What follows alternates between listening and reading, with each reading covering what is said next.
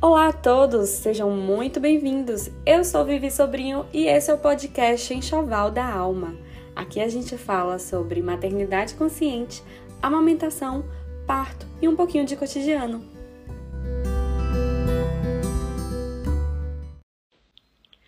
Olá a todas, sejam muito bem-vindas. Vamos começar aqui essa live que é especial.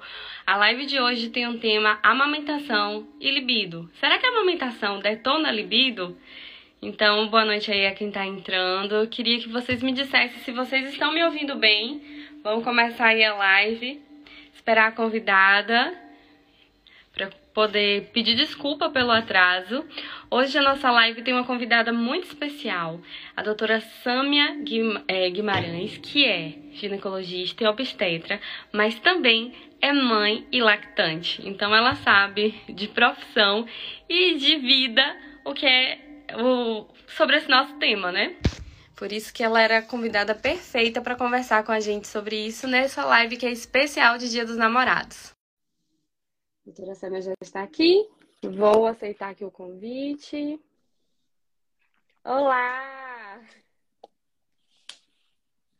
Entrei. Bem-vinda!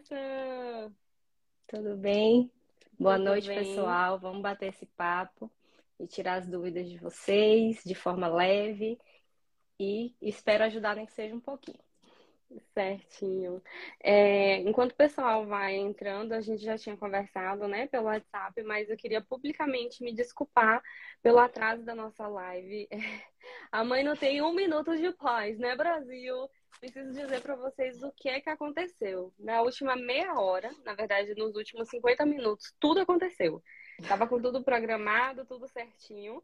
É, até sair para treinar. Quando eu voltei, Tito estava com febre de 38,2. Vocês que são médicos não acham 38,2 Travou aqui para mim, travou aí também, Mas... Sim, eu tô contando que Tito, quando eu voltei do treino, estava com febre, só que de 38,2. Vocês não consideram febre, né? 38,2? Acho que a doutora Samia está travando. Vocês que estão entrando, me digam se estão conseguindo ouvir. Tô aqui tentando assinar para todo mundo. Os coraçõezinhos estão subindo, mas eu quero saber se vocês estão ouvindo, se o áudio está chegando aí para vocês, se eu também estou travada ou só se Samia está travada. Samia saiu. Vocês estão me ouvindo bem? Tá tudo bem? Me digam aí. Sim, como eu ia falando, é, a internet dela talvez esteja ruim. Bom, mas vocês me ouvem enquanto ela volta? Vou continuar aqui. Cheguei, Tito tava com febre, 38.2. Vocês consideram febre? A gente considera febre, né? A gente que é mãe acha que é febre. É, então, Tito com febre. Aí eu fui dar peito para ele, para ele dormir. Ele não dormiu. E é, Mariana começou uma crise de choro. Então, atendendo um e Mariana chorando. Enfim, resultado da história. Mariana dormiu, está com meu pai e Ciro está ali dando assistência para Tito enquanto a gente está aqui nessa live, que é uma live muito especial e com convidada, né? Voltei. Pronto, voltou. Sim, Sam, como eu ia falando, para uma mãe 38.2 é febre, né? Agora para médico, vocês acham que é acima de 38,5, né? Não, não, eu, eu sou mãe nessa hora. Para mim, 37,8 eu já tô tacardia. Pois é, e Tito tem uma dificuldade muito grande de em relação a, a tomar remédio. Nossa, é terrível, ele não toma remédio. E aí eu tenho que, um tem que segurar enquanto o outro está colocando remédio na boca, esperar ele vir assim, ele finge que vai vomitar, enfim, uma confusão. De toda forma, eu queria muito agradecer a, consideração de você estar tá aqui, tirar um tempo, você que é mãe de dois, puérpera. Eu vou pedir para você se apresentar ao pessoal. Boa noite, gente. Pois é, eu sou, meu nome é Sâmia Guimarães, eu sou ginecologista e obstetra, mas acima de tudo, eu sou mãe, mãe de dois bebês, um de dois aninhos, que fez dois aninhos esse ano, e um de três meses, que fez três meses ontem. É, amamentei Arthur, de dois anos, até o início da gestação. Quando eu optei, não era nenhuma recomendação médica, foi uma escolha minha, é, desmamar ele durante a gestação, pra, porque eu não, eu não queria amamentar Thunder. E essa escolha é minha, mas como minha gestação não foi de risco, então eu poderia ter amamentado os dois, assim como o Vivi fez. É, e agora eu amamento Henrique, que tem três meses. Também sou casada, estou é, no relacionamento há quase 13 anos. Com, e, e é isso, mãe, esposa, ginecologista, obstetra, mulher, exausta com a vida de vocês. Mas segue o bonde. Vamos bater esse papo. Ótimo. Bom, Sam, hoje é, nós fomos praticamente convidadas a, a trazer esse tema, né? Porque muitas mulheres me procuram e por último essa semana eu recebi o comentário de uma mulher que amamenta há um ano, acho que um ano e cinco meses, e ela passou por três ginecologistas na cidade dela, que é em São Paulo, e os três disseram para ela que para o problema de falta de libido, a única solução possível seria o desmame da bebê dela, que tem um ano e, dois, e cinco meses. E a gente vê realmente uma série de profissionais de saúde dando essa indicação. E, e a gente acaba acreditando, né, que a, a amamentação interfere na libido da mulher. E aí a gente queria trazer esse tema do ponto de vista científico e também do ponto de vista da mulher, da mãe da puérpera. E é por isso que não tinha outra convidada nesse Brasil a não ser você para a gente conversar sobre isso. Pois é. Então vamos lá. Acho que é, esse é um tema que envolve tantas nuances, né? É tudo.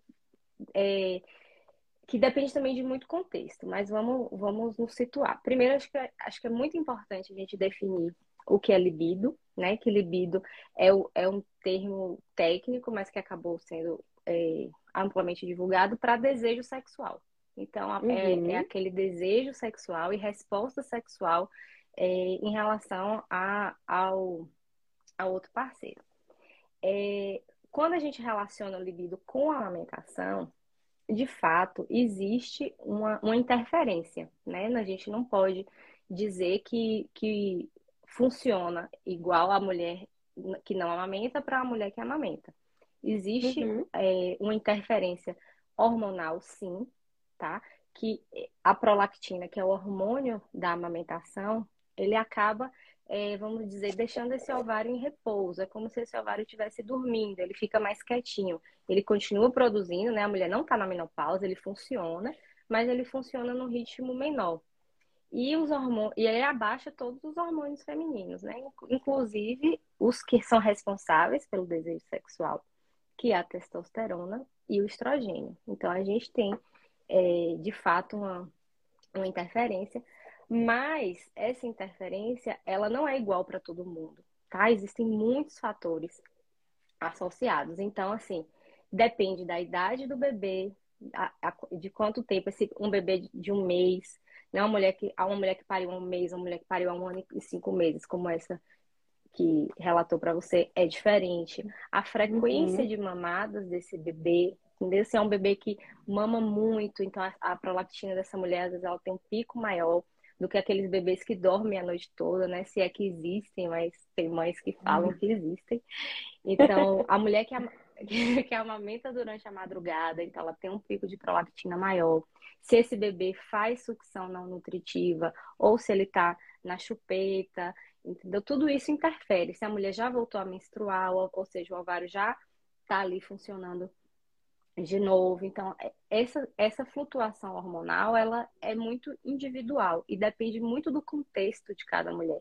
Então, a, a, existe uma interferência hormonal, sim, mas ela não é igual para todo mundo, né? Tem a questão da idade da mulher, uma, uma mulher de 18 anos amamentando, uma mulher de 45 amamentando. Então, cada organismo responde de uma forma, tá? Mas isso a gente falando só do ponto de vista hormonal. Só que a libido, ela não é só hormônio, né? É, eu, já, eu já ouvi uma colega falando que a, a libido é como se ela fosse uma, uma grande pizza, uma pizza família com milhares uhum. de fatias, sendo que é, a questão hormonal é apenas uma fatia dessa. Então a gente tem que ver como é que tá toda essa pizza para a gente avaliar a nossa vontade de comer, entendeu? Então a gente precisa é, segmentar e não ficar achando que tudo são os hormônios, que o problema é só conosco, que o problema está na mulher. A gente tem essa, essa tendência, né, de, de, de achar que o nosso corpo que está errado, mas não é. Vamos falar das outras fatias também. Certo. Então, é, é uma, é uma, já a introdução já começa a dar para gente algumas bandeiras, né, de, do que pode estar tá acontecendo. É, eu, eu, particularmente, do ponto de vista de tratar especificamente da cultura da amamentação e combater, tentar combater a cultura do desmame, quando eu penso nessa pizza que você fala, eu percebo então que pegar uma única fatia, que é a fatia hormonal, é, e um aspecto só hormonal, é, é, uma, é uma definição para um problema, é uma definição simplista para um problema que é muito complexo e além de ser uma interferência, é, eu não, não consigo pensar em outra palavra não ser uma interferência patriarcal mesmo, né? De colocar sempre a culpa na mulher. Ah, a mulher sempre é taxada como a, aquela que não tem o desejo, o homem está sempre pronto, a mulher não. E, e não é bem assim. É, hormonalmente tem a questão da prolactina em alta, mas ninguém fala do outro hormônio que também está em alta, que é a ocitocina, o hormônio do amor, que é o hormônio responsável pelo orgasmo. Inclusive, para a ejeção do leite, para que o leite saia, a gente precisa de um pico de ocitocina que é comparado ao pico de ocitocina para o pico, né, o ponto alto ali da, do envolvimento sexual é, da mulher, é, seja ela com parceiro ou sozinha, para ter um orgasmo precisa ter um pico de ocitocina, assim como para sair o leite. Então, essa ocitocina que está ali na amamentação, que está circulando no corpo da mulher, ela facilita, inclusive, a mulher a chegar no ápice do prazer. O problema é como levar essa mulher a ter o interesse. Aí agora a gente precisa trabalhar essa pizza para que a ocitocina que já está circulando no corpo da mulher é, possa agir. Então, eu queria que você falasse um pouquinho, então, além de hormônios, né, testosterona, o que é que mais tem nisso aí, nessa receita de libido? O que é que mais tem? Então, bora lá, vamos segmentar essa pizza. Então, vamos falar da sexualidade feminina como um todo, independente da mulher que amamenta, da que não amamenta, sexualidade de uma forma geral. É muito importante que a gente entenda que a sexualidade feminina, a resposta sexual da mulher, ela é muito diferente da resposta sexual do homem. Então, nós funcionamos biologicamente de forma diferente. É, eu costumo falar para minhas pacientes: os, os, o homem, é, quando ele tem um dia ruim, por exemplo, é, levou piada do chefe no trabalho, o time dele perdeu, bateu o carro, é, brigou com o irmão, enfim, qualquer problema que o homem tem ao longo do dia. Quando ele chega, quando ele chega à noite, ele fala: Poxa, tive um dia péssimo eu preciso namorar, preciso transar para dar uma relaxada, para dormir legal, para poder é, valer meu dia. Nós agora inverte o papel. Pensei, nós mulheres, levando piada do chefe, filho com febre, filho chorando. É, você tá com sua autoestima lá no lixo, se achando muito gorda, muito magra. Enfim, qualquer situação que interfira no bem-estar dessa mulher, ela é, é um inibidor da resposta sexual feminina.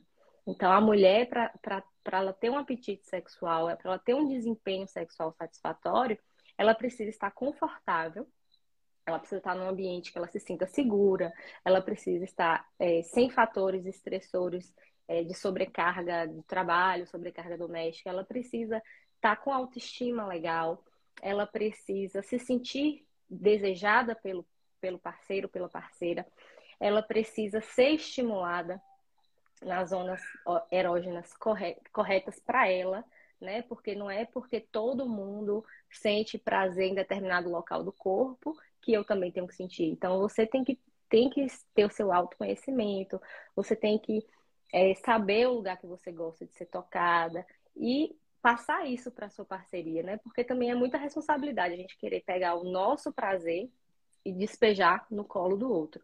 Então, o diálogo é, é, a, a é, é, o fundamental. Você orientar, falar, ó, oh, eu gosto mais assim, eu gosto mais assado, por aí não e tal. Então, a resposta sexual feminina, ela é diferente. E essa e, e isso é, e se os homens soubessem disso, nós seríamos muito mais felizes. Então, já que eles não sabem, cabe a nós dizer que a gente funciona diferente e precisa é, e precisa ser estimulado também diferente. Precisa ter um, um contexto, um ambiente, qualquer mulher. E na, no, a puérpera, a lactante, a mãe também não é diferente, né? Você precisa ter todo o seu entorno organizado para que você consiga ter uma resposta sexual legal.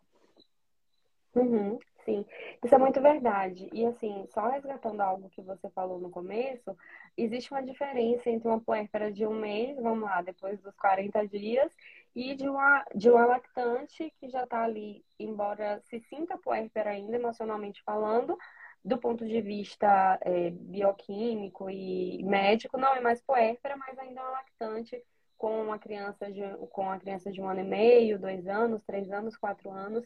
Então, existem esses, esses dois momentos. Eu, eu converso com muitas mulheres.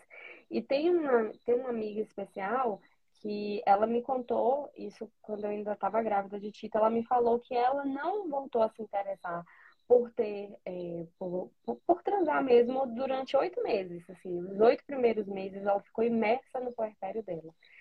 E a sociedade cobra tudo da mulher, inclusive que ela já esteja pronta. Então, passou ali a quarentena, passaram os 40 primeiros dias, você já tem que estar pronta, magra, barriga no lugar, desejo sexual de volta, pronta para trabalhar de novo. E não é assim, a gente tem que viver os processos e dar tempo ao tempo. Existem mulheres que em pouco tempo já estão prontas para, já se sentem prontas para voltar a namorar, atividade sexual, e outras mulheres precisam de mais tempo. Eu acho que a comparação é uma grande inimiga. É, tem todo o contexto, tem como essa mulher se sente, tem todo esse caminho durante o puerpério de se redescobrir, que é isso que você falou, né? Sobre a questão da autoestima, de entender, às vezes a gente não sabe nem o que a gente gosta de vestir, quanto mais onde ser tocada. E, além disso, também tem os processos de, com a parceria, né? E, geralmente, os maridos, os homens, eh, são, assim, mais desligados. Para eles se conectarem com a parentalidade demora. Então, a gente já fica alerta assim que a criança nasce. Os homens demoram para se interessar. E, e não, vai, não vai me dizer que, assim, a mulher está cansada, se sentindo sobrecarregada, é, o cara vai tentar alguma coisa, claro que a gente não vai responder logo, né? Tem, to tem todos esses processos também. É...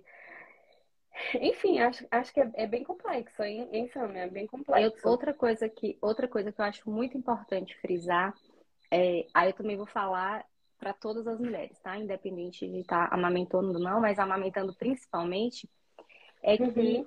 a resposta sexual feminina, ela, feminina não, a resposta sexual de uma, de uma forma geral, ela tem dois tipos de resposta sexual. A gente tem é, o desejo sexual espontâneo e a gente tem o desejo sexual responsivo.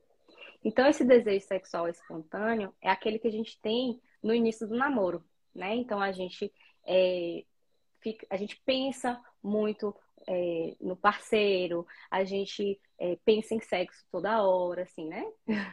Você, você se prepara para isso, você é, se você vai ao encontro, você se preocupa com a lingerie, porque você considera a possibilidade de ter uma relação, você se preocupa, é, ai meu Deus, vou estar no meu fluxo, vou estar no meu ciclo no, no dia da menstruação ou não, para aquela viagem que a gente vai fazer. Então, existe esse desejo sexual espontâneo, ele está muito presente no início do relacionamento, em que tem aquele, aquele fogo maior. Então, a libido da mulher, ela tá lá em cima. Com o passar do tempo, que essa relação ela fica é, cai na rotina, uma relação de longa data, acaba que a, a, gente não tem mais tanto esse desejo espontâneo, a gente tem o desejo sexual responsivo, em que você não não não está o tempo todo pensando em, em, em sexo, mas que quando você é procurada, se seu relacionamento é, é, é ok, seu estímulo é correto, se você tem memórias de atividade sexual prazerosa, naquela situação com aquele parceiro. Então você tem uma, você tem o desejo sexual responsivo, ou seja, você responde àquele estímulo, é, você fica excitada, chega ao orgasmo, é uma experiência gostosa e legal, mas ele não é tão aflorado quanto no início do relacionamento.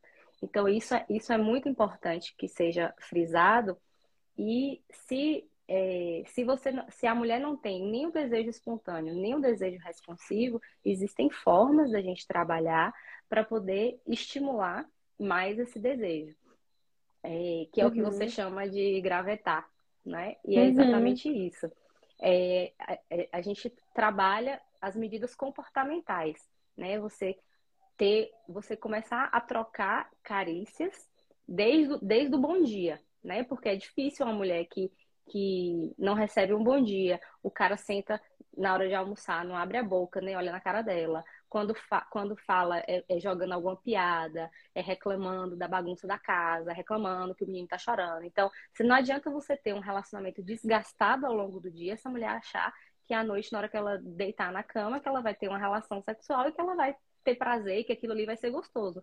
Porque não Ou é. que ela vai se interessar, né, por aquele cara. Ou que ela vai querer. Não vai. Uhum. Exatamente. Não, não, não tem vagina que lubrifique quando você não é bem tratada.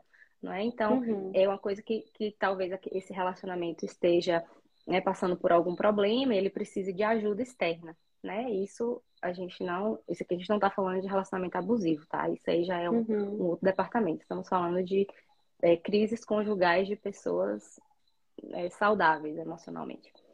É, então, isso é muito importante, de você é, estimular é, o seu, o seu, a sua noite, né? Digamos assim, começar o uhum. dia é, trocando elogios, trocando carícias, beijar na boca, beijar na boca é muito importante, não é só coisinha de, de adolescente, tem que beijar na boca, tem que beijar de língua, é, trocar uma mensagem é, durante o dia, fazer uma gentileza, né? Porque isso acaba que é que o comportamento do outro acaba também refletindo, né? Quando você é gentil, quando você é mais amoroso, troca palavras, aquilo ali acaba de, também é, espelhando, né? Gerando um comportamento mais amoroso do, do parceiro. Chama atenção.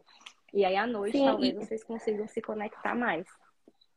É, e assim, quando, quando o Sammy fala durante o dia e à noite, não vamos pensar em um período de é. 24 horas. Vamos Sim. pensar num período de construção mesmo, porque a gente sabe que com a rotina dos filhos, independente de ter filho que mame ou que não mame, é, mas a presença só dos filhos já diminui um pouco as possibilidades. Então, é, você, teoricamente, tem que estar preparado para aceitar a oportunidade.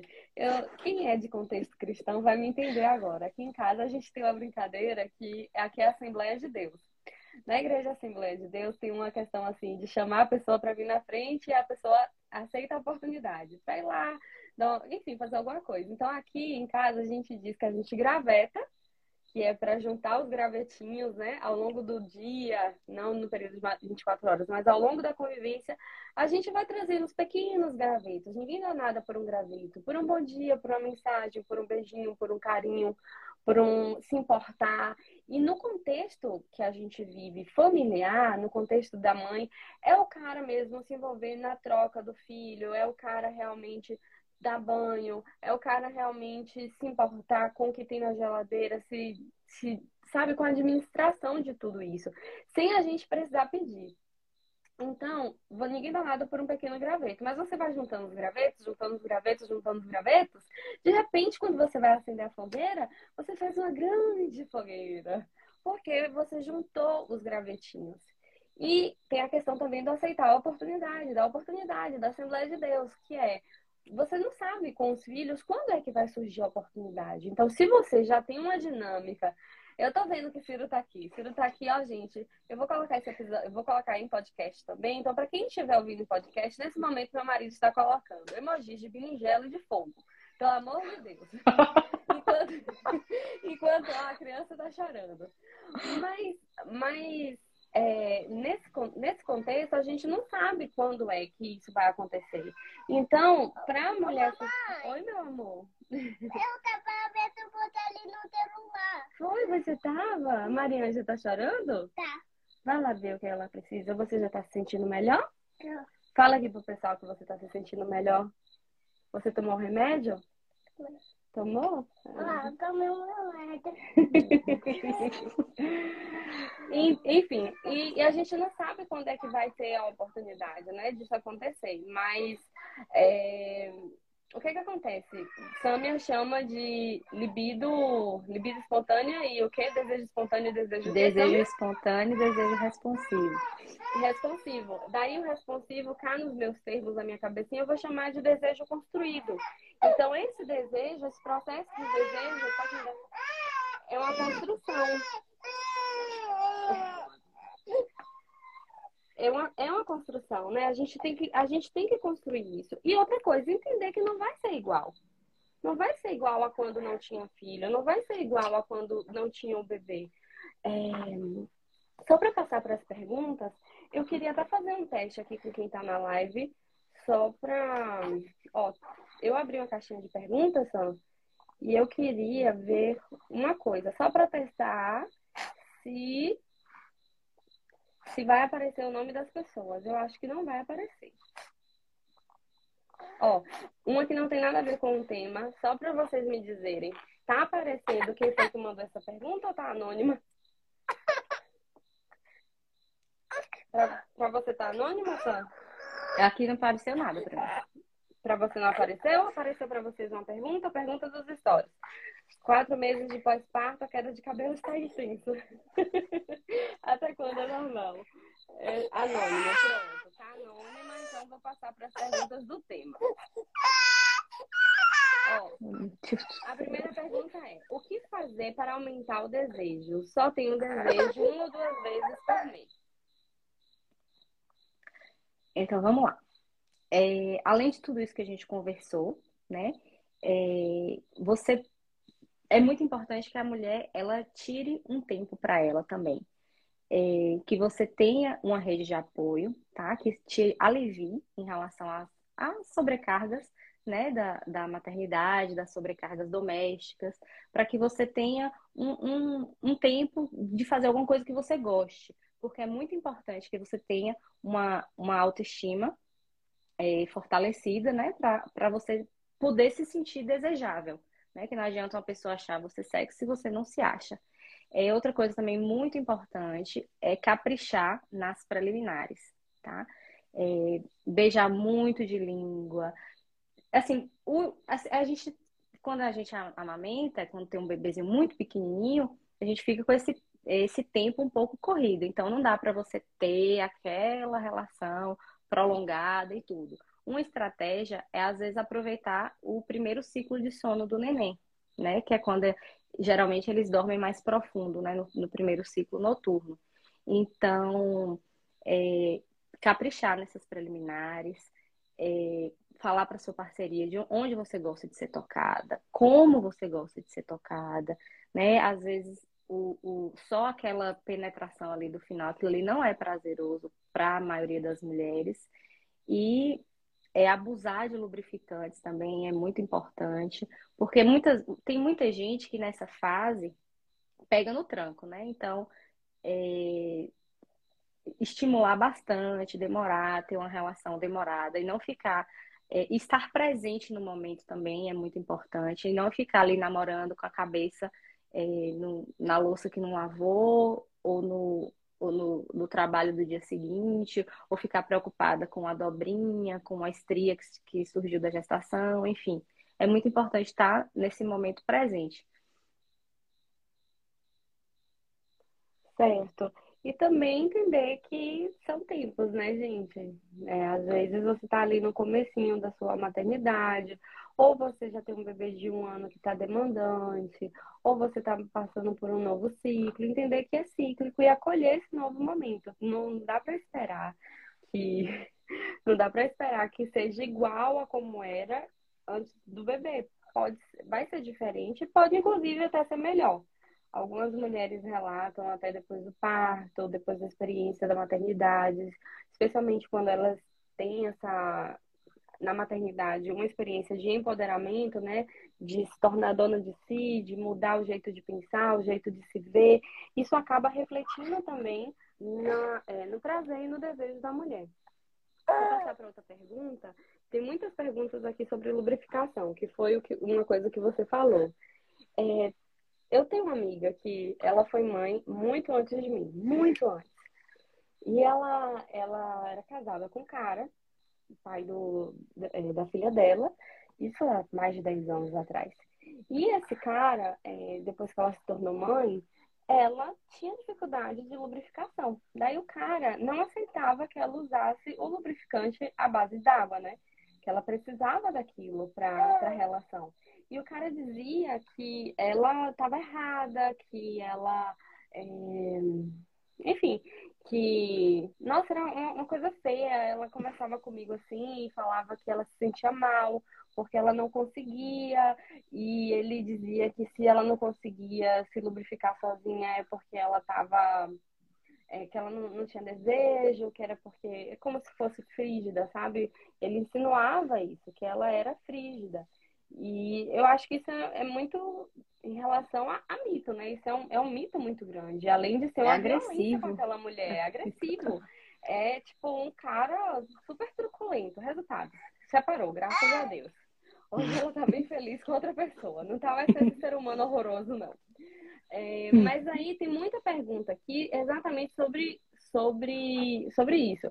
E a, é, eu acho que essa que eu coloquei é até uma. Ó, é até uma continuação.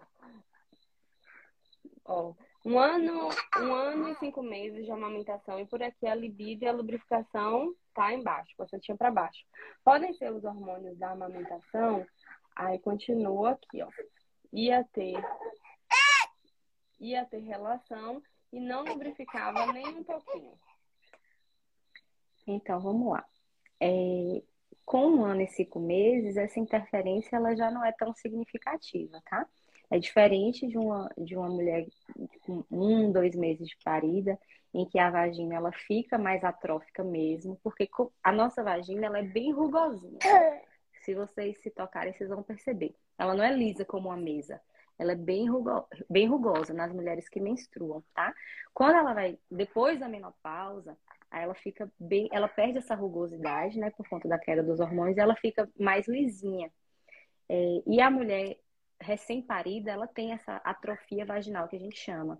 E isso torna a relação sexual muito dolorosa, desconfortável, é, se for de forma agressiva, pode fazer fissuras, machucar mesmo, tá? Então, é, a, uma mulher com um ano e cinco meses após o parto, ela já não tem mais essas alterações é, do puerpério. Essa, essa vagina já voltou à sua rugosidade porque os hormônios já estão é, sendo liberados novamente, tá? Então, assim, logo depois desse ressecamento vaginal, ele é hormonal mesmo, tá?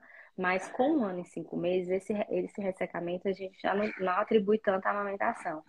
Ele provavelmente é por falta de estímulo adequado, por todos aqueles aquele contexto em que a mulher está inserida, que ela não consegue é, ter uma resposta sexual satisfatória.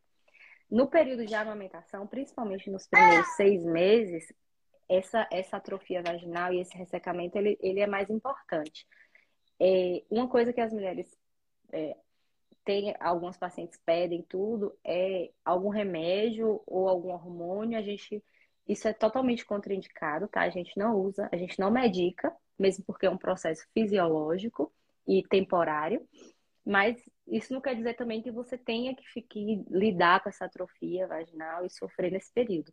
Existem algumas alternativas em que a gente pode usar não só os lubrificantes, mas os hidratantes vaginais, que é, ele hidrata essa mucosa, né? Ele deixa é, essa mucosa, retém água ali na mucosa vaginal, ela fica mais hidratada e protege, né, contra essas fissuras e trauma da, da penetração. Tem também o laser vaginal, que, que melhora essa mucosa atrofiada, e os lubrificantes também que não é demérito nenhum usar lubrificante, tá? Se, se às vezes pode ser só um empurrãozinho inicial que, é, que, que o casal precisa para poder começar a relação e depois ali é, pega no tranco e, tem, e a, a, própria lubrificação da mulher é estimulada, tá? Então não tem problema nenhum usar lubrificante, você não é menos mulher por conta disso e nem é frígida nem nada, isso é completamente absurdo. É um recurso que a gente tem, principalmente durante a amamentação, e se, se é um recurso que esteja ali à disposição e vamos usar sim. Muito bom. Ó, tem uma pergunta aqui que eu achei bem interessante, né? É, para você ver como é que o mito caminha. É, tem uma dica para aumentar a lubrificação? Eu deixei meu bebê sem mamar por dois dias. Aí continua a pergunta, né? E, de, e aí ela diz que mesmo deixando o bebê sem mamar, é, ela não viu alteração no, na lubrificação. Ou seja, falaram tanto para essa mulher que a, a a questão dela de libido e de lubrificação era uma questão de, por causa da amamentação, que ela chegou a deixar o bebê por dois dias sem mamar para fazer esse teste e não, não, não surtiu efeito. É, enfim, se você interromper temporariamente a amamentação é uma. Isso é, isso é um completo absurdo. Isso é um completo absurdo. Primeiro que dois dias não é suficiente para você é, voltar a estimular esse, esses hormônios, nem dois dias e, e, e nem uma semana, sem contar que o prejuízo para a criança é muito maior, né, do que você vai é, prejudicar o seu, o seu, prejudicar assim, né? Você vai privar o seu bebê do, do, do leite materno, que é, que é uma coisa inegável que a gente já sabe, não precisa nem entrar nesse mérito, para poder satisfazer sexualmente uma pessoa que não tem a menor compreensão do que é um processo de amamentação, entendeu? É, isso não, não faz nenhum sentido. E sem contar que é, para você se lubrificar, se, se e ter uma, um, uma atividade sexual satisfatória, você tem outros caminhos que a gente pode usar. É, se tocar também é muito importante para você descobrir suas zonas erógenas. É, quebrar tabus também, porque tem mulheres que acham que que sexo é feio, que sexo é sujo, tem questões religiosas também no meio. Então a gente precisa identificar é, fatores externos que estão interferindo na, na, nessa, na resposta sexual dessa mulher. Sim, aí tem outra pergunta também. Olha, essa daqui. Meu bebê tem três meses amamentação exclusiva, libido zero. Tem como resolver isso? Aí Samia vai escrever um livro, uma tese de mestrado e doutorado só sobre como resolver isso. Como resolver Eu acho que é basicamente a live toda. A live toda. Ó, oh, gente, é, eu acho que a gente tá bem, bem rodando em círculos, né? Porque é basicamente isso. Como eu não posso falar de, de, de, de pacientes reais, né? Então eu vou, vou me expor aqui, vou falar de mim. Tá? É, uhum. no, no meu primeiro parto, eu tive um, o primeiro parto foi cesárea, esse parto foi normal. Então foram experiências diferentes e puerpérios diferentes. No meu primeiro parto, é, há dois anos atrás, meu bebê ficou dois dias na UTI. É, eu tava, eu tava, assim, foi uma coisa bem traumática. Foi meu primeiro filho, então é, era tudo muito novo para mim. Eu, eu tive um, um, um, uma desilusão assim muito grande, né? Porque era obstetra, achava que estava no domínio da situação, né, né? E a maternidade vem e, e, tira isso da gente, bebê na UTI, então foi, foi um inferno. Então o meu puerpério foi assim, emocionalmente, é, não conseguia amamentar, bico rachando, é, enfim, um trem. Então é, meu puerpério, a, a, o meu primeiro desejo sexual lá embaixo, é, não, não lubrificação nada, e, e, nem pensava, demorei ó, meses e meses e meses para retomar a atividade sexual, então, assim, as primeiras foram horríveis, sabe? Aí você fica naquela pilha de. Achei que tinha acordado. De, de meu Deus, o que, que tem de errado comigo? Não, não, não, não. Já nesse segundo parto, é, foi um parto normal e assim a experiência da maternidade, a experiência do parto foi diferente, foi, foi mais leve para mim. é, a experiência da maternidade, os traumas, do, do, os erros do, do primeiro maternar já, já não tive mais. Então, a dificuldade que eu tive de amamentar o primeiro já não tive mais nesse segundo. Então, é, já tinha, eu já tinha é, me organizado é, em termos de rede de apoio. Então, já foi um puerpério mais leve. E tudo isso refletiu na, na libido, na retomada da atividade sexual, que foi bem mais precoce e foi de forma bem mais leve. E, e então, assim, é, isso para dizer para vocês que não depende da via de parto, é, depende muito mais do contexto que a gente está inserido, de como está a nossa cabeça, de como está a nossa sobrecarga, nossa privação de sono é, e de como está o nosso relacionamento é, conjugal, né? Porque muda muito, muda muito e, e, e, não depende só da mulher, né? Depende do, de como esse, esse cara está inserido na paternidade. Você olha para o seu marido, como é que você olha para o seu, seu parceiro, para a pessoa que você tem? Você olha para ele com vontade de matar ele, sabe? Ou você olha para ele de forma, ai, obrigada por, por me ajudar, obrigada valeu por esse banho demorado que você me proporcionou, valeu por, por deixar eu lavar o cabelo, valeu por eu conseguir ter essa refeição, comer esse prato quente aqui até o final, entendeu? Então tudo isso responde lá na cama, não é só chegar uhum. e... Ou no sofá, né? Se você quiser cama compartilhada. No sofá, exatamente. no vários outros cômodos da casa, porque o quarto são dos bebês. É.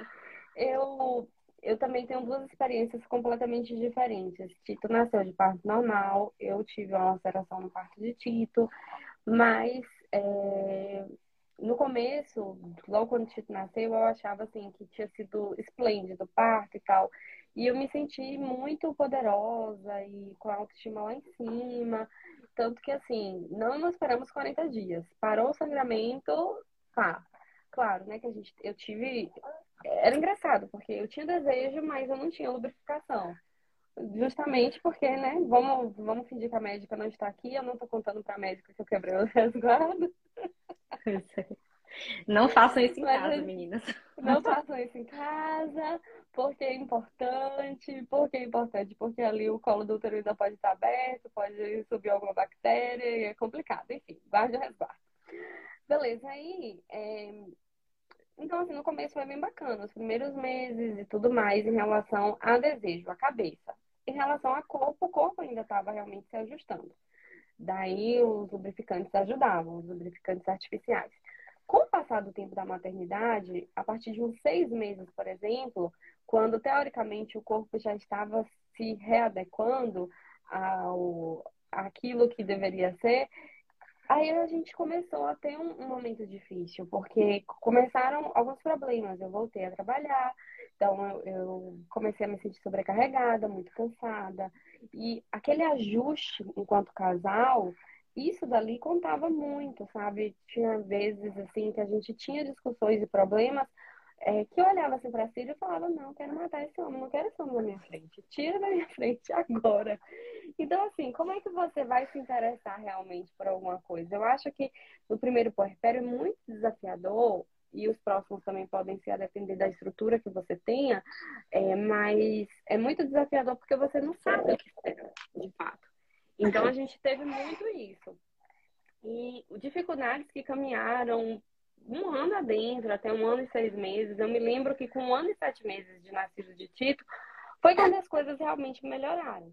E aí, quando eu voltei a menstruar com Tito, com dois anos e três meses, tipo, tudo melhorou de uma vez só. Aí, realmente, as coisas se estabilizaram. Tinha a ver com os meus hormônios e tinha a ver também com o ponto de relacionamento que a gente tinha chegado. Com a chegada de Mariana, é engraçado, porque assim, embora sejam duas crianças, embora a rotina seja muito mais exaustiva, eu continuo trabalhando fora, eu continuo tendo outras demandas, mas eu acho que assim, a gente já tá tão. A gente chegou a ficar bem ajustado que mesmo com duas crianças e menos oportunidades, parece que a fogueira tá maior. Eu achei engraçado, porque Sim. eu coloquei a pergunta Sim. que a, a pessoa falou assim, eu só tenho um desejo uma ou duas vezes no mês. Eu acho assim, pelo menos aqui em casa, se você está com duas crianças, se você tem a oportunidade de concretizar isso duas vezes ao mês, eu acho que é uma tá ótima. Então, assim, não acha que você vai ter é, uma frequência diária, porque você não vai estar. O importante não é sobre quantas vezes por semana, é sobre você ter parceria, você se sentir bem, se sentir satisfeita. Às vezes até você está com vontade, mas não pode aquele dia porque não deu certo, não deu tempo, vocês não se encontraram.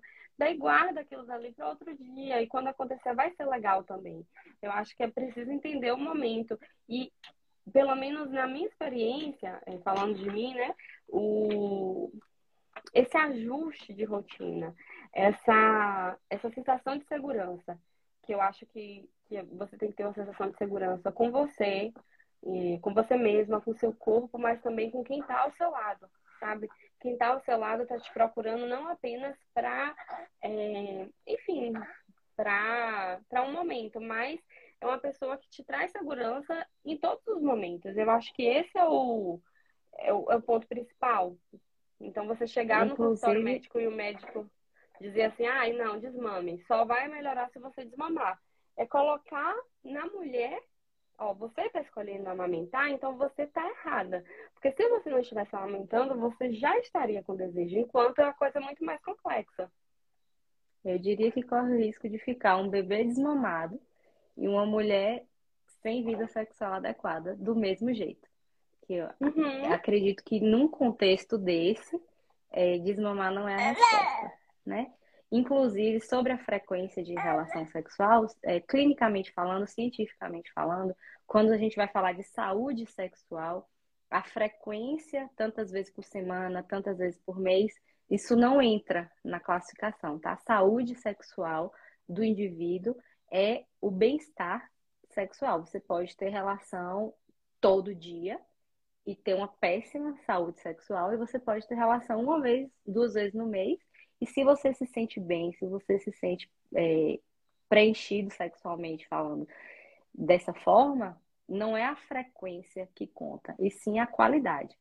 Outra coisa que eu também queria é, pontuar é que homens que são envolvidos no contexto da parentalidade de forma ativa, que assumem seu papel né, de, na criação dos filhos, de filhos pequenos, eles são tão exaustos quanto a mulher. Então, esse, esse cara, ele fica puérpero também, né? É, a disposição de, de, um, de um homem que está acordando de madrugada, porque o bebê que acorda de madrugada não necessariamente é fome, né? Às vezes ele quer uma calenta. Então, se o cara levanta de madrugada também e tem que trabalhar no outro dia e tem As que trocas dar banho, também, né? Troca de fralda, as trocas de fralda, atender as cólicas, levar no, levar no pediatra, levar para dar vacina e comprar fralda. Então, toda essa demanda de, de preparar a janta, porque a mulher está com o menino no peito e não pode mexer no fogão. Então, o cara que ele se envolve de verdade, à disposição, também não é igual a antes de não ter filhos. Então, a gente precisa ponderar e não se comparar com, com, com como você era antes de parir ou como é a sua amiga parida, porque temos contextos diferentes. Sim, isso, isso, isso é muito importante. É, eu, você falou, eu já disse isso em outro lugar, que o cara, o cara vai estar igualmente exausto junto com a mulher. E só a termos de curiosidade, quando o cara se envolve na parentalidade, tem alguns estudos que indicam aumento de prolactina também no cara. Sim. Então, assim, quando o Samia fala é, o, homem fica puérpero, ele fica puérpero real, ele tem uma alteração hormonal, ele tem uma alteração química é, que vai realmente levá-lo a se envolver com a criança. E isso, isso é muito importante, né? Você vê o seu. E outra coisa, você vê o seu companheiro puerperar junto com você, isso eu acho que acende todas as fogueiras. Quando a fogueira Exatamente. a libido fica lá em cima. Se Exatamente. os homens soubessem o quanto a gente fica. Hum, quando eles estão. Quando a eles estão. Admira. A gente admira, Cara, exatamente. Eu acho que exatamente. admirar a parceria é um dos aspectos importantes para você se interessar. Então, se você admira aquele cara, você vai se interessar por ele. É... tem a pergunta, né? O que fazer? Às vezes, gente, o que é que, o que, é que eu acho, né? Não, não sei se também concorda, mas eu acho que às vezes, mesmo sem vontade, se você tiver a oportunidade, se você tiver envolvida com aquele cara, eu não tô falando assim, você não tá gostando do homem, o homem não te interessa nada, enfim, mas vocês têm um relacionamento bacana, mesmo que você não tenha vontade, às vezes aceitar as carícias iniciais, isso daí já te conduz. Porque não necessariamente você vai finalizar, mas você pode começar a, a, a, se permitir, né? Trocar carícias, trocar beijos, e ao longo do tempo, né, com alguns dias, pode acontecer, calhar de acontecer a relação. Então, mesmo, mesmo às vezes, mesmo que você esteja assim tão imergida no bebê, às vezes se permitir receber um carinho também é uma forma de cuidado. Vejam só, é o que o Samia falou, não estou falando aqui de relacionamento abusivo, de um cara que, que você não admira, com quem você está chateada, que, de quem você tem, está com muita raiva, que se revelou uma pessoa completamente diferente depois que a criança nasceu. Eu estou falando realmente de relações que são bacanas, mas que em determinado momento você está ali cansada, você não está você não está se envolvendo tanto naquele assunto, mas você se permite, se abre para isso. Porque a gente tem que observar que o puerpério ele é um casulo no qual a mulher se fecha e chega um momento que ela vai sair. Então, às vezes, sair um pouquinho do casulo é importante, desde que isso não seja se desrespeitar. Nunca faça se desrespeitando, sabe? Tipo, você tem vontade de se abrir para aquilo, embora você não, não tenha vontade, você não tenha é, libido. Pode acontecer da libido vir. Então, isso às vezes acontece também, né, Sônia? O que, é que você acha a respeito disso? Sim, é isso, é o que a gente falou lá, é, o, termo técnico para isso, que é o desejo responsivo, né? Que é uhum. é quando a mulher ela não tem a iniciativa, mas ela, ela responde a estímulos, não é isso? Uhum. Então, é, é, é, bem por aí mesmo. É uma, é uma tem Uma, tem uma outra pergunta aqui que entrou na live, é, e essa pergunta é inédita. Essa tá aparecendo o nome, não tá, gente? Me diga se tá, tá. anônima tá. ou se tá aparecendo tá, o nome. Tá aparecendo o nome, eu vi agora. Pronto. Da, é, da tomar mini pílula pode aumentar a falta de libido? Então, os, os anticoncepcionais hormonais, eles bloqueiam é, o, o ovário, né? Então, eles, eles interferem na, no, no ciclo hormonal da mulher e eles podem interferir sim. Só que essa, essa interferência, como a gente já falou aqui, ela é só uma das fatias da pizza. Então, e, e, e não existe receita que seja igual para todo mundo. A gente vai ter mulheres que usam anticoncepcional e tem uma resposta sexual lá em cima, libido lá em cima, porque por mais que o anticoncepcional esteja é, bloqueando essa, essa produção hormonal dela, ela tem estímulos sexuais da parceria, do, do contexto, ela se acha bonita, ela se acha gostosa, ela, ela o, o, a, o parceiro ou a parceira sabe estimular ela de forma adequada. Então, mesmo usando anticoncepcional, essa mulher vai ter, vai passar por todas as fases do, da, do desejo, da excitação e do orgasmo, independente do, do anticoncepcional. Agora, vai, e vai ter mulheres que não usam anticoncepcional, como a, a, a gente falou aqui na live, é, mulheres que não usam anticoncepcional e, e não têm desejo, não têm excitação e não chegam ao orgasmo. Então, não é cartesiano, assim, usou anticoncepcional, não vai ter libido. Porque, como a gente falou aqui, é. são muitos fatores que interferem na, na libido feminina. Certo. Tem outra pergunta aqui direto da live. Adiciona muito. Apertei o botão errado. É... A libido retornou junto com a menstruação, mas estou com perturbação ao amamentar. Tem relação? Acho que essa é para você. É, então. Tem experiência. Perturba... Sim, muita experiência com perturbação na amamentação. A perturbação da amamentação tem muitos aspectos, assim como a libido também. Para quem não sabe, a perturbação da amamentação é uma sensação de angústia, de desgosto, enquanto está amamentando. É diferente, eu preciso só fazer uma diferenciação técnica do DEMER. O DEMER é uma. Como é que chama, Eu acho que é disfagia ou não? tem outro nome, mas assim, na, quando, quando o corpo libera o hormônio da ocitocina para a injeção do leite, a mulher sente uma tristeza profunda. Então, essa é uma causa, assim, é, é como se fosse uma doença mesmo, disfunção hormonal, que é tratada, inclusive, com medicamento. Mas a perturbação na amamentação é uma angústia durante o processo de amamentar, não só quando o leite sai. Então, você quer que a criança pare de mamar, às vezes você tem pensamentos agressivos em relação ao bebê, você tem vontade de apertar o bebê, de bater, de machucar. Então, isso é a. Principalmente na madrugada, né? Sim, na amamentação. E a perturbação na amamentação tem algumas causas.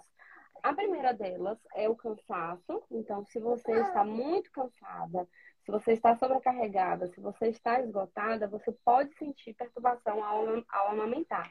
E a outra causa é hormonal. Então, a menstruação tem sim, pode ter uma relação com a amamentação, com a perturbação da amamentação. Em alguns momentos do, do, do ciclo, a mulher sente essa perturbação.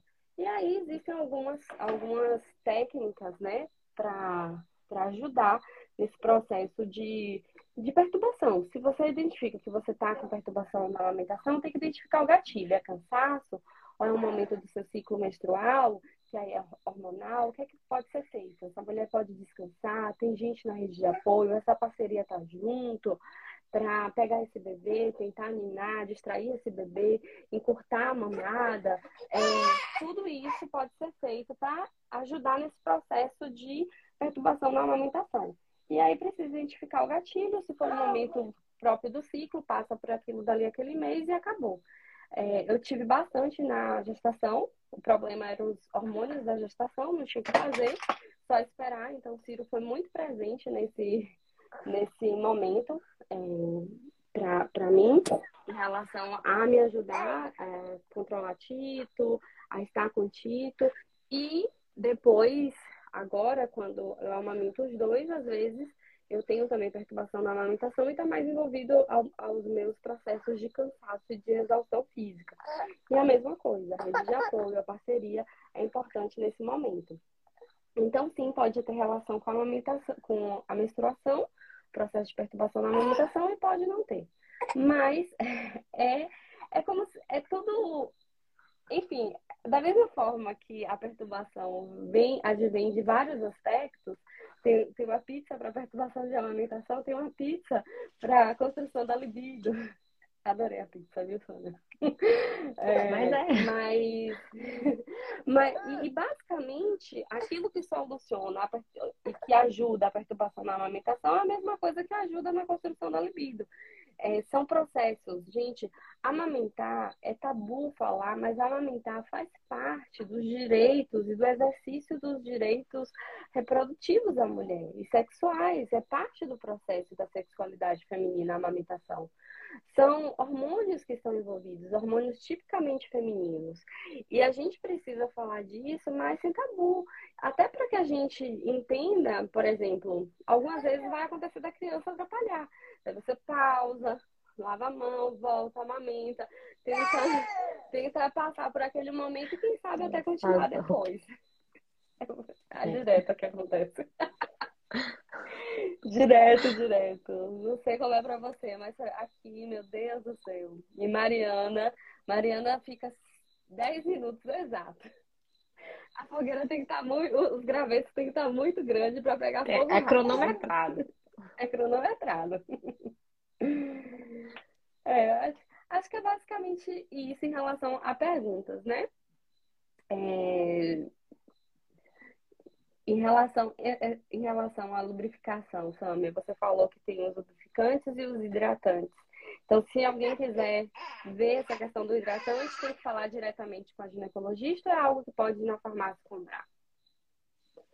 Assim, é, os hidratantes, eles não têm contraindicação, não, tá? Pode usar, é, pode ir na farmácia e, comprar. Tem várias marcas, tá? É, você, os hidratantes eles são usados de duas a três vezes por semana. Inclusive, pode usar no dia da relação, não tem problema nenhum. Os, os lubrificantes é para usar no ato, né? No ato sexual. Os hidratantes você usa independente. antes, antes de dormir, coloco o aplicador igual creme vaginal, coloco um aplicador todo, vai de duas a três vezes por semana é o suficiente. É, ó, eu usei nesse, nesse puerpério, eu não, eu não usei justamente porque é, a gente não precisou, porque foi muito mais legal, enfim.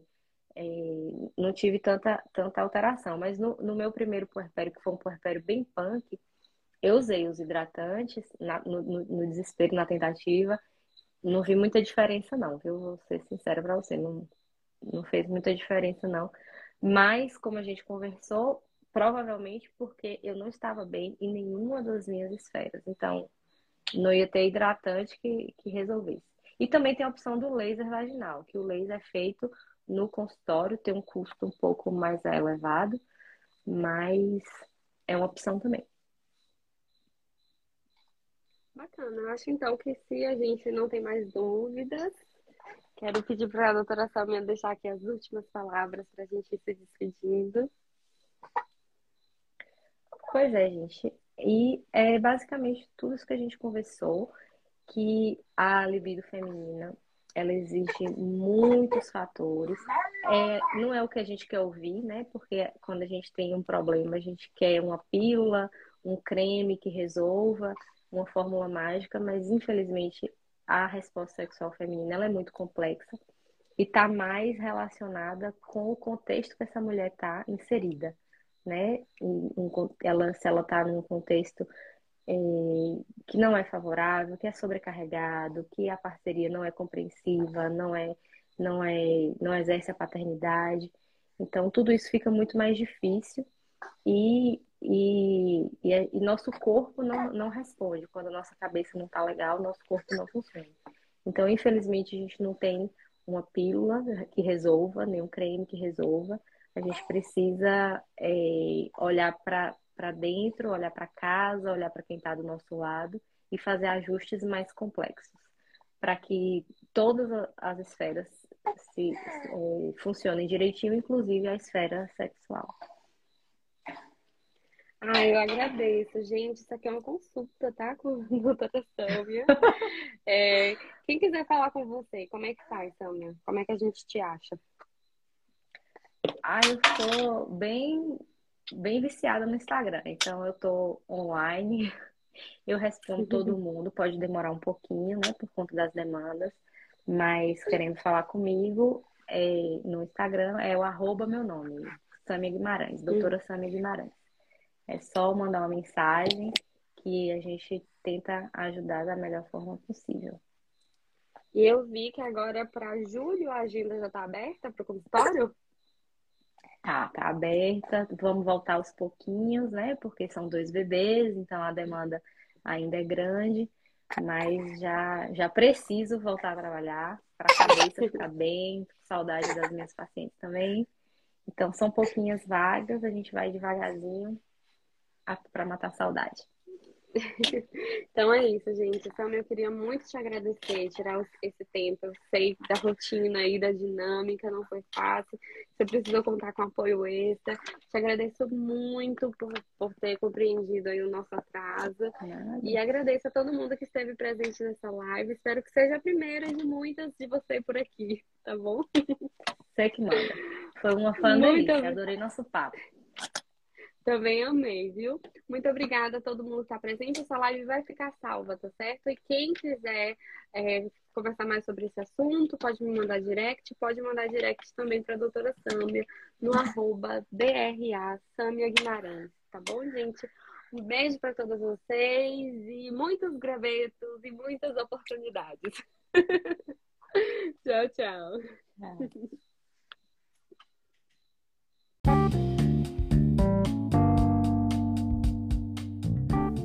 Você acabou de ouvir o podcast Enxoval da Alma. Se você ainda tem alguma dúvida sobre o tema, ou se você tem alguma sugestão a fazer sobre temas e outras coisas que a gente pode falar por aqui, me envie um e-mail em enxovaldaalma.gmail.com e me segue lá no Instagram, arroba Sobrinho. Esse podcast foi gravado ao vivo em uma live lá, então me segue e acompanhe as novidades. Um beijo e até a próxima. Tchau, tchau! Thank you.